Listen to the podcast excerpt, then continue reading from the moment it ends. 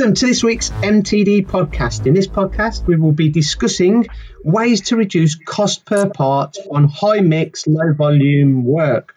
I'm Giovanni Albanese, hosting today's show, a passionate engineer and a proud member of the MTD team. Today, I have the pleasure to be joined by three special guests. Firstly, Lloyd Cooper, an advocate for technology and plant manager for Parker Hannifin in Sheffield of Instrumentation Products Division Europe, a passionate engineer with a strong, innovative business approach. Welcome, Lloyd. Welcome. Thank you very much for having me on. A real big pleasure. Um, so, really excited to get into discussing some of the stuff today.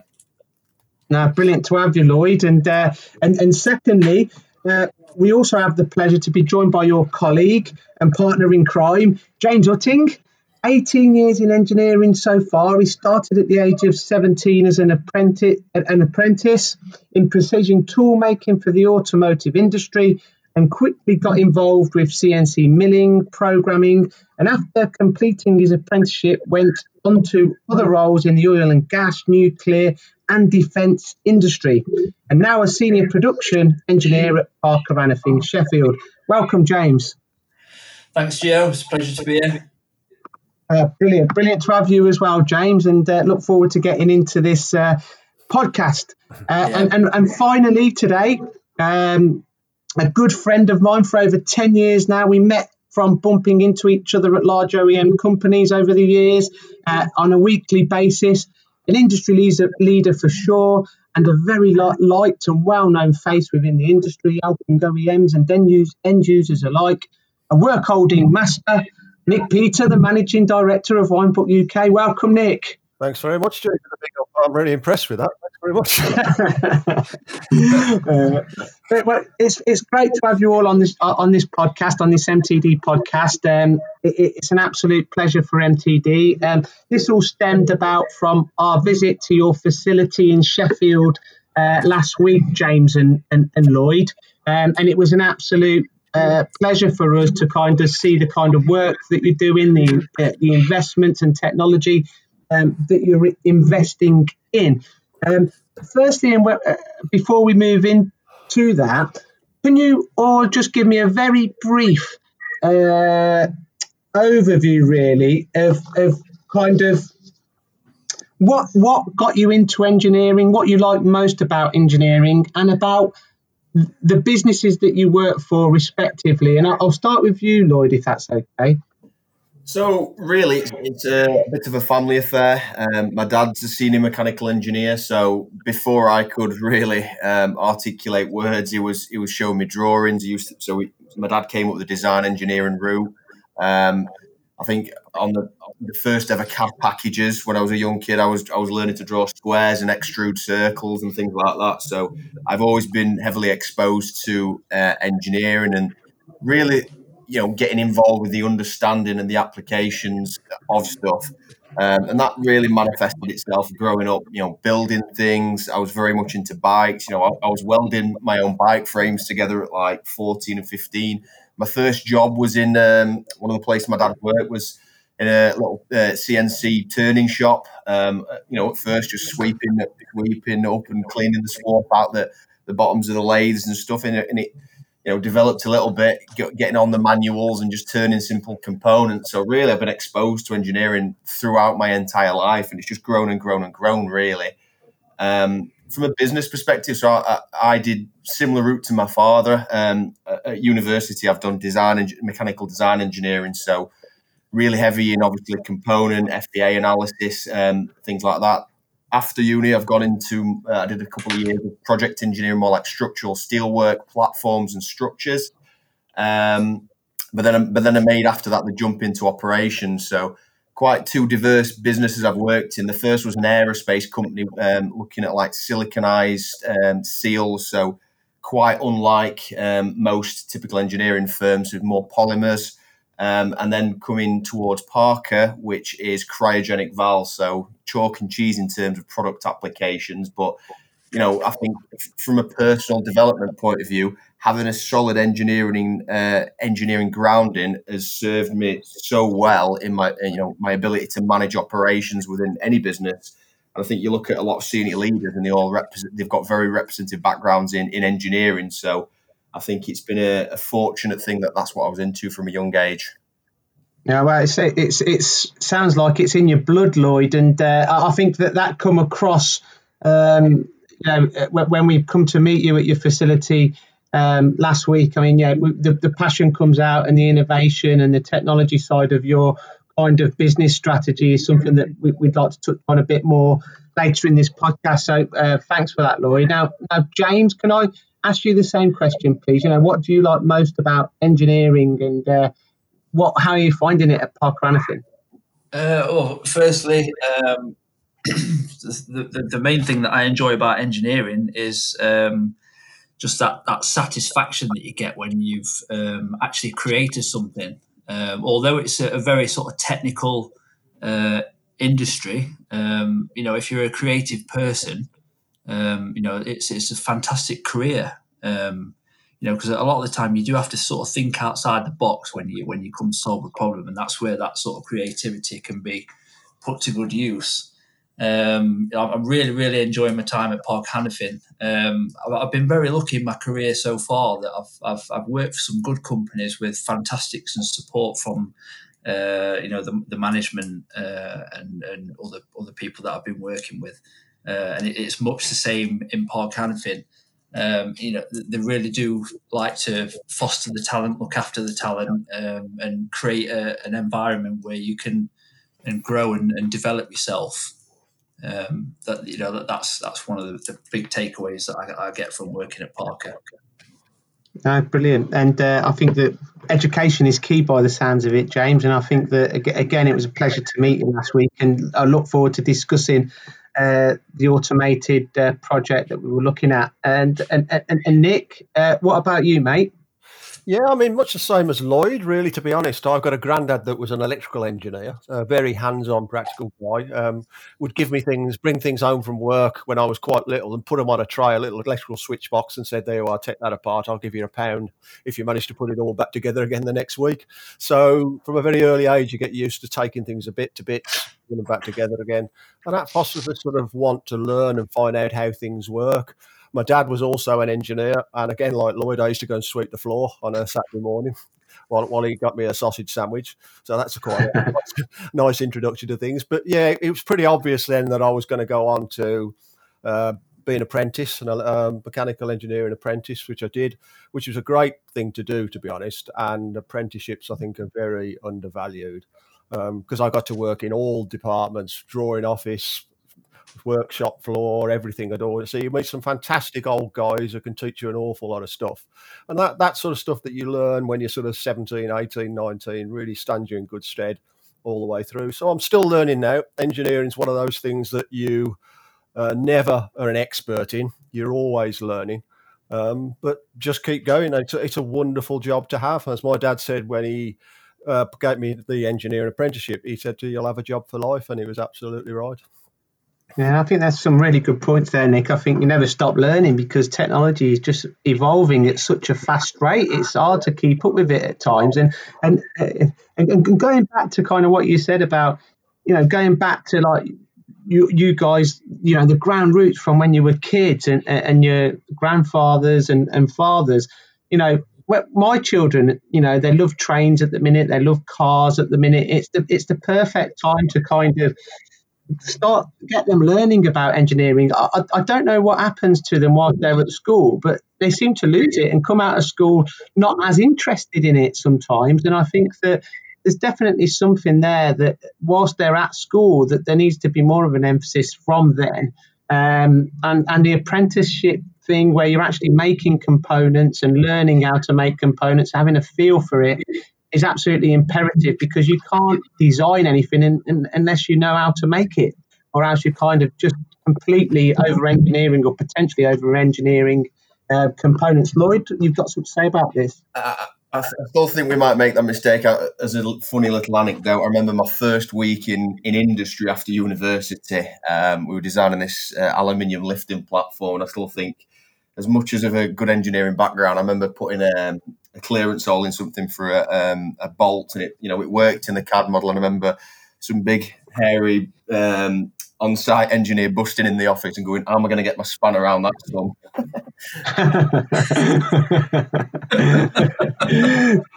but it, it, it's it's so true. When I was in the aerospace industry, uh, we used to manufacture. Well, we I used to work on a cell called Strangers and Aliens. So any new components um, for the engines used to come through this cell before we. Uh, so we proved them out. We create the fixturing jigs.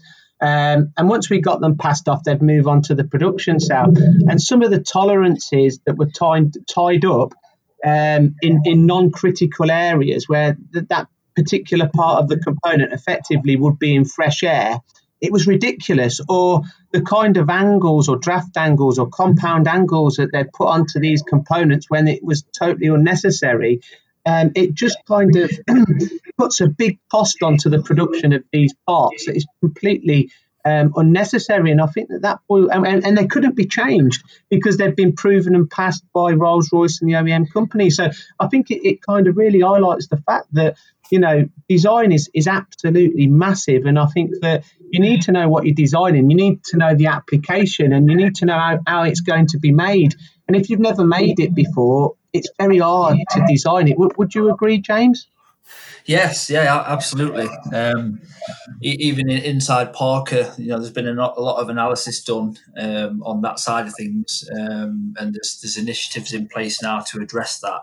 Um, Parker, you know, we, as, as, a, as a corporation, we're very in tune with that because um, obviously we, are always looking to try and make improvements as much as possible, um, and you know, find uh, reduce costs or whatever, so we can we can pass those on to our customers and, and ultimately develop uh, better quality products and, and deliver the best service we can for, for our customers.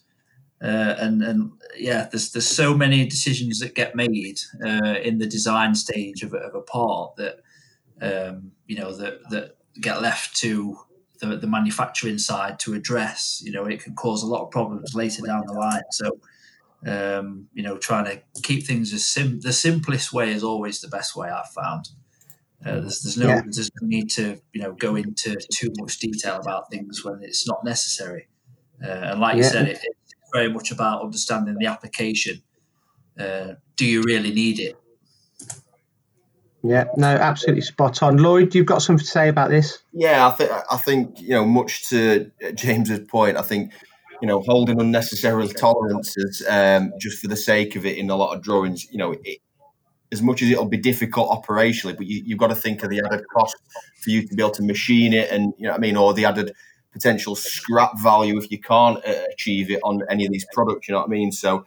Um, I think it's very important for most businesses to consider, you know, cross-functional teams that are of paramount importance. But from the absolute onset of the new product introduction, you know, most businesses do it almost like a run race. You know, you'll have your pre-production engineers design it, we'll pass it to some production engineers, will program it, and operations have got to figure it out. But you really need all those guys around the table at, at the onset of any new project uh, project because you know you could be trying to achieve something that's just going to incur you tons and tons of cost. And I think if you can bottom that out, you know, you can pay yourself back later on when you, you know, when you talk about investment in machines and stuff like that. Um, you could probably either lower spec your machine or, or something like that, or, or things will pay back quicker rather than having told micron tolerances on stuff uh, because a, a, design engineer was not questioned on what he was doing. Yeah, no, it's, it's, it's simplification, isn't it, Lloyd, to a certain degree, and, and kind of starting it from the component, not the machine, doing it the other way around. Now, Nick, Nick, you've got something to say on this. Yeah, I mean, the, the thing is, with all new products, they start with the design engineer. That's the thing, and he designs everything uh, how he actually wants it to look, how he wants the tolerances to be, with no real thought for a production engineer or a manufacturing engineer who's actually got to make the part. That's that's the issue. So as Lloyd said, really you need everybody around the table to start with to get the part not just with microns all over it, but actually working the most efficient way it can do, but actually manufactured in the most efficient way as well. And that comes down to what we started talking about is the price per piece. You don't want this thing to be over engineered. It, as it's got you said, it's got to be as simple as it needs to be without complicating any particular part or uh, dimension on it. Yeah, I think I think that, that that boils down to communication, and I think that that you know from from my experience on the shop floor, there's definitely it was definitely lacking from you know the, the, the, the, operators on the shop floor to management to upper management and i think that having that that that communication from the ground up all the way through the, the organization is, is absolute it's key absolute key. Now nick just sticking with you for one minute you know you know work holding you know it plays a big part when when trying to hold you know irregular shaped parts castings for example and and it must give you some big obstacles when you're trying to, you know, give someone a solution. And again, you know, surely this boils down to the design. You know, people could potentially design a part with excess material on there or, or holding features. So you could do it in a in a in a more productive manner. What kind of what's the worst example that you've seen of a, of a over engineered part? Oh gosh, quite a few to be honest. Um, the worst, the worst problem really is tolerances that are put onto parts that just don't need to be there, really, and relational tolerances that have then got to be machined into a part um, where you're actually holding on a part um, that's actually got to be machined within a few microns on the other side. So you're now transferring parts from spindles that have got to be held accurately the amount of different shapes. We get hold on spheres and all sorts of things now because the amount of things that are manufactured now aren't just car parts. They can range from medical parts, which you've got complex spheres and shapes on them, right the way through to aerospace parts and uh, defense parts. But it is still comes down to making things as simple as possible. Nobody actually usually thinks about work holding until somebody's got a part in their hand and they got they want to make it and then it's almost too late. So one of the best things we do is actually talk to uh, machine manufacturers. Um, with the customer, with tooling people, work holding people, and talk all get round the table when people are trying to make a part and come up with the best solution for everybody. So at the end of the day, the customer gets um, a part that's made in the most efficient way possible, and it's all done with the right machine, the right work holding, the right tooling, and done in the correct way the customer wants. So it's important everybody as engineers within a company and also the different branches that are helping out to actually all come together and talk together.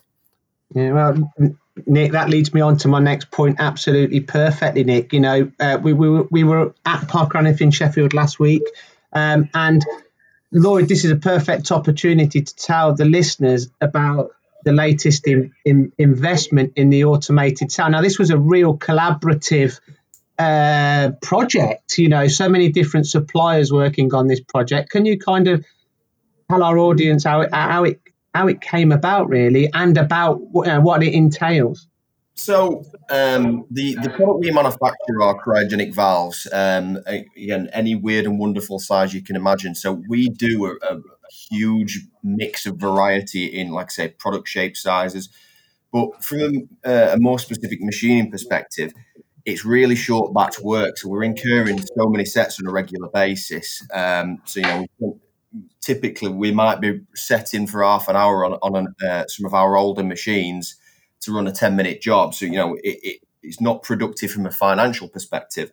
So we, really wanted to make an investment that we could really take a lot of that lost time out. Um, and we, we really went to town specking it from a perspective of what we wanted it to do. Um, you know, we wanted the flexibility of, of a robot to be able to load and unload this thing. Uh, we wanted bar feeding capability, um, which we, which we'd not had or utilised much before. Um, uh, but then, really importantly, there was a strong focus on the reduction in, in like changeovers and setups, um, and that really made us focus in quite significantly on work holding and what we could do there. Um, so the, the lathe we've gone with is a, a DMG Mori NLX 2000. Um, so with a twin spindle, which is something we'd not utilised before having a twin spindle. Um, we we've got a Hydra-Feed bar feeder on the back, an ABB flex loader robot, um, but then but then most importantly, again, uh, looking to Nick's um, company with the work holding, really going from 30 minutes to, in some cases, you know, for a collet change, 30 seconds is been such a game changer in our ability to service our customers in terms of lead time Um, but but also from a cost perspective, you know, the, the one thing I always say within the business is cutting and transforming product is what the customer is paying you to do. They are not paying you to, to set up or change your uh, your machine. So really, you know, that's where Hainbuch fit fit the mold perfectly with that. Um, is that you know if I'm going from uh, one bar size to another, I don't have to incur any undue lost time. So all in all, that was about five hundred thousand dollars for that entire package. But and, in initial instance, it sounds like an awful lot of money for any company to uh, to invest. But when you look at, you know, you're talking about 80% setup reductions on some of your, your key product families, this is going to pay back this business within a two year period. You know, I mean, if if somebody t- uh, told you you could, you could uh, give me a, lot of money today, but in two years I'll, I'll I'll pay you back, and then two years after that you'll double your money. It's probably an investment you're willing to make.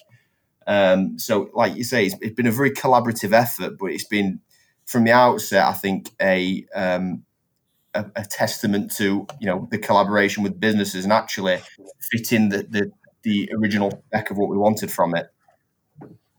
Yeah, I think that I mean fantastic points there, there, Lloyd, and I think that a good analogy there in regards to an investment. You know, it, it's basically once it's paid for itself, it's just continuously making money for free. Then, isn't it?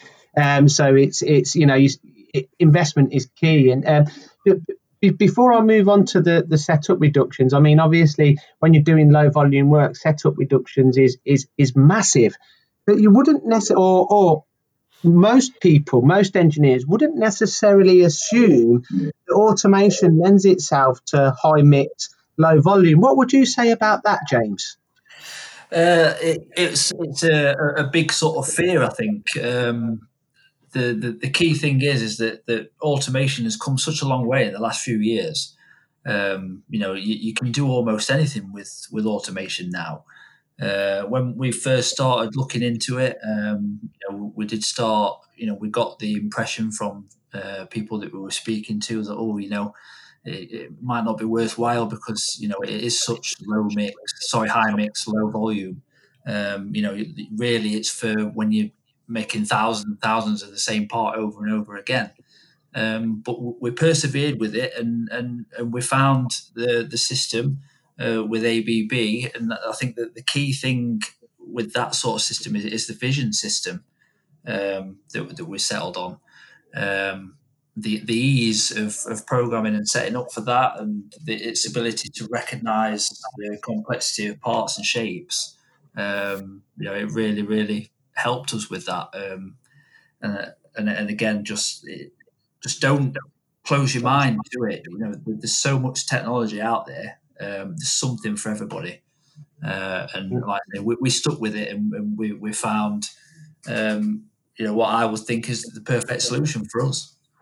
I mean, it is a fantastic solution, and, and you don't often see two forms of automation on, on one on one uh, cell, if you like. So you've got the bar feeder for, for bar, but you've also got the ABB for, for billets or or casting components. So, you've got ultimate flexibility there, and obviously it creates the unmanned running as well. So you can actually, you know, run overnight, twenty four seven. You know, work dependent. Now, Nick, you know, you've just had a fantastic testimonial there in regards to the work holding solutions that you've provided um, and, and, the kind of setup savings that, that, that that's that that's helped with. You know, can you explain what products you've got on the NLX 2000, Nick? Yeah, sure. Um, yeah, we've got two, two collet chucks, one either end, which are our sort of TOPlus uh, collet chucks, which have uh, 65 mil bar capacity. These chucks give you about 30 to 40% more clamping pressure than a normal three jaw chuck um, and also far more clamping pressure than our normal system.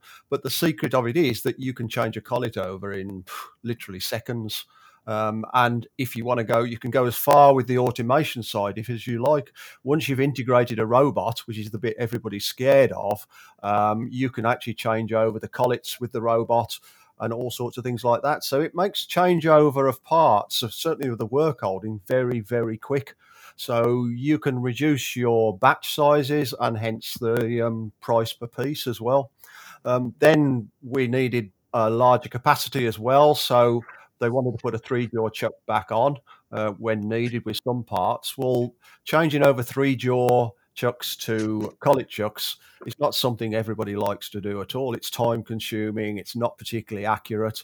Um, but our new uh, three jaw module allows um, uh, companies like Parker to change over from a collet chuck to a three jaw chuck in literally a couple of minutes and still maintain accuracy and high uh, clamping pressure. So the secret of it all is to actually still maintain accuracy within the work holding and hence the part, maintain the accuracy, be able to change over quickly, and still have a very high clamping pressure if needed. So you maintain the rigidity and hence the surface finish and um, the accuracy.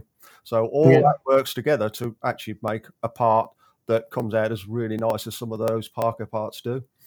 And, and effectively, you kind of you, are keeping that spindle turning, aren't you? You know, you're making a big investment into to, to kind of that kind of project, Lloyd. And the last thing you want is you know half an hour setups, an hour setups, and that machine tool being down, not being fully utilised and used. So this kind of brings us back to you know, how important is it in the UK um, for people to invest in the latest technology to reduce cost per part?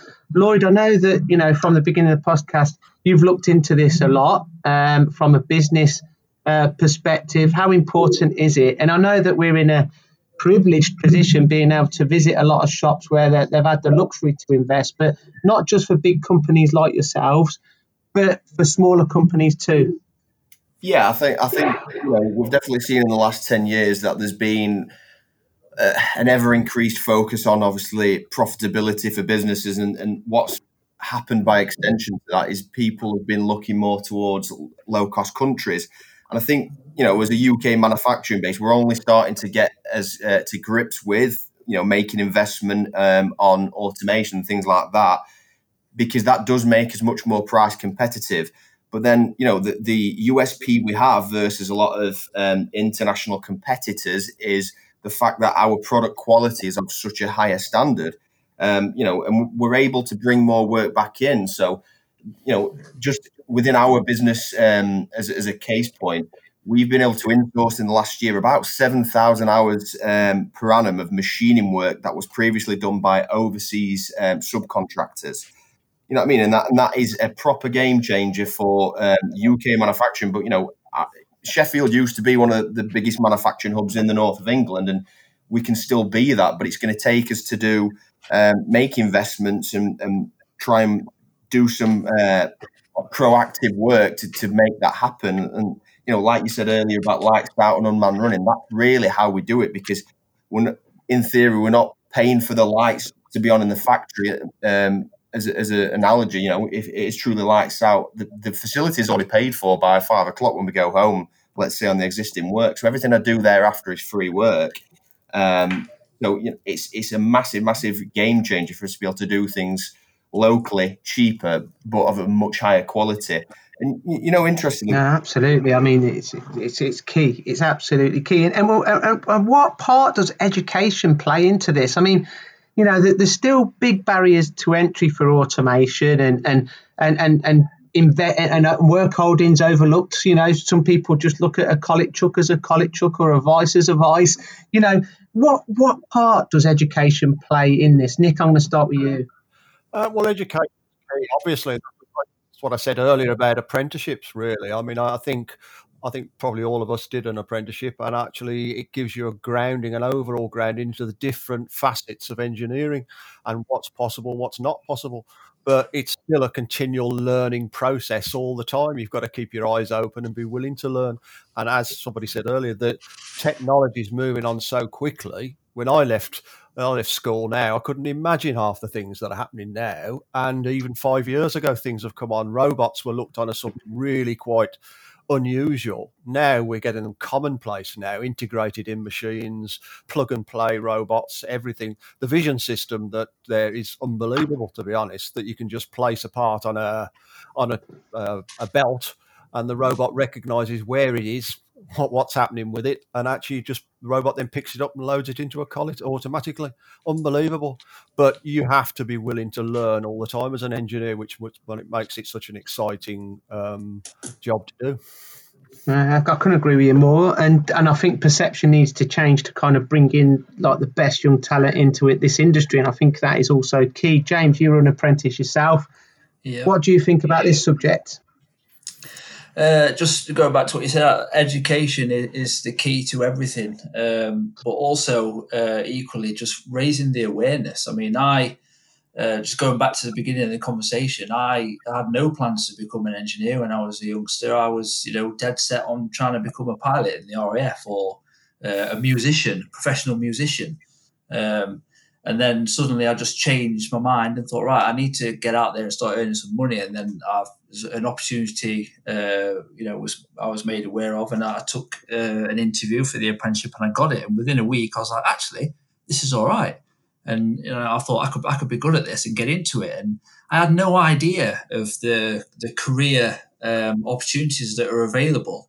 Um, so, like I say, raising the awareness of, of this this kind of work, um, the rewards. You know, it's it's very very satisfying career. And like Nick said earlier, if you, you get into it and you stick with it, it's a, it's a job for life. And as we say in engineering, uh, every day is a school day.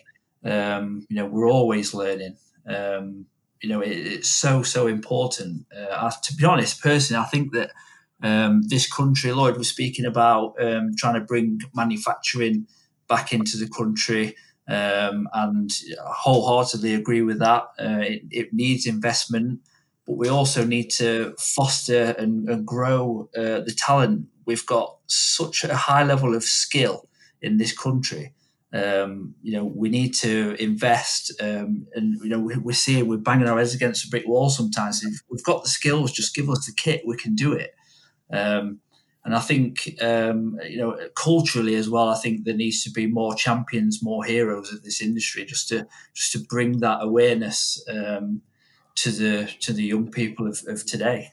Get people excited about engineering because um, there's so many people when, when you're out in the world and you're talking about it it's such a vast subject you tell someone you work in engineering they, they just they don't know what you're talking about um, so you know it needs to be you know out there a little bit more um, and you know and it's one of the good things about mtd cnc you know the young people now everything's done on social media there's there's you know they're living their lives on youtube and, and whatnot and uh, you know, th- there's already a fantastic presence there, but I think we just need to take it into schools a bit more. Um, I, I, when I was uh, about to start my apprenticeship, my granddad was a blacksmith. I went to help him out in his in his uh, workshop for a week before, and uh, I had a fantastic time. Uh, and he, he said, "Didn't um, didn't the school take you around the local companies and and uh, you know and show you what's there?" And we're like, "No, no, it, it wasn't like that." And uh, it, it, there needs to be, you know, more focus on it. I think um, a lot of the education system now is is is quite academic.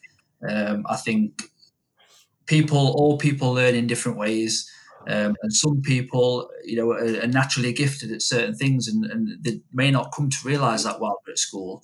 Um, and they're just giving people those opportunities to, sh- to shine in, in the area that they, they're going to shine in. Um, you know, it could only be good for engineering. There'll be loads of kids in school now that would make perfect engineers, but they just don't know it.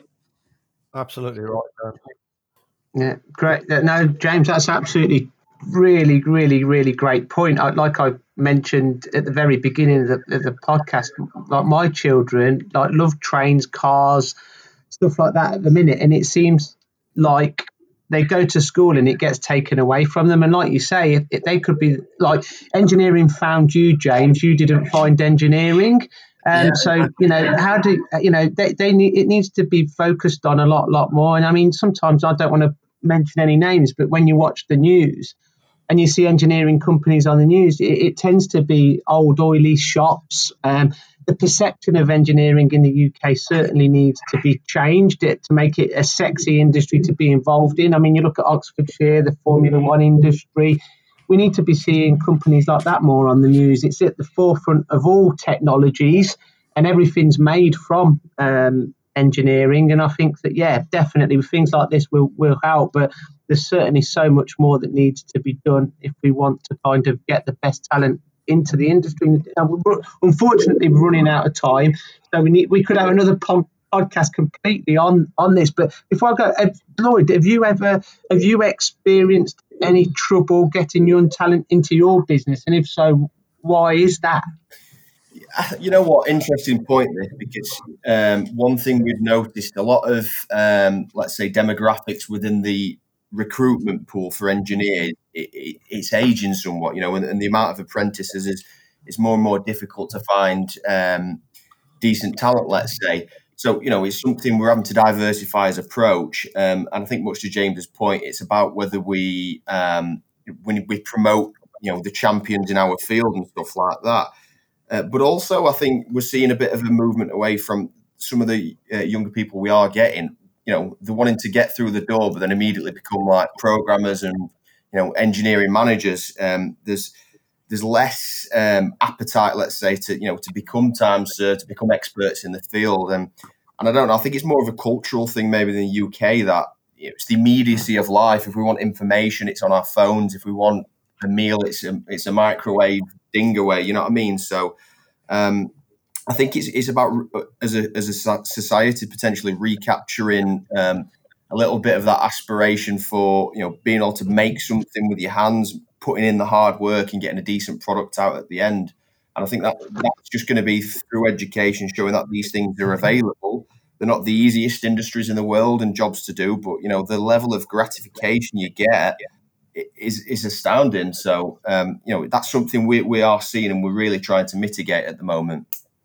Really good point, Lloyd, and um, and, and again, thanks so much for all your your time today, uh, Nick. Any last points from you, Nick, before we have to wrap this up?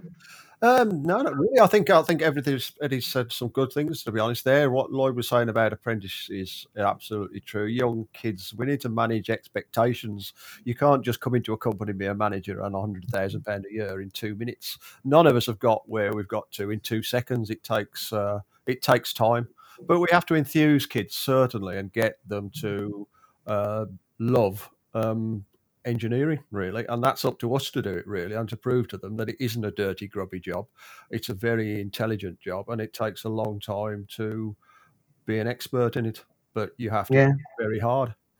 Yeah, I, yeah. I, I couldn't, again, I think it's been brilliant, and I think we could do another podcast on this. And I would take you up on that, guys, if you wanted to join me again. I think that you know, um, it's our responsibilities in a way to kind of take it upon ourselves to give something back and to try and attract the next you know next generation of engineers because if we don't who will um, and and it's like the passionate engineers like ourselves that, that need to do something about it well thank you for listening to the mtd podcast if you've got any comments about this podcast please get in touch until next week the mtd podcast Thanks for listening to the MTD podcast. If you found value in this episode, please subscribe and leave a rating and review. Find more episodes on mtdcnc.com.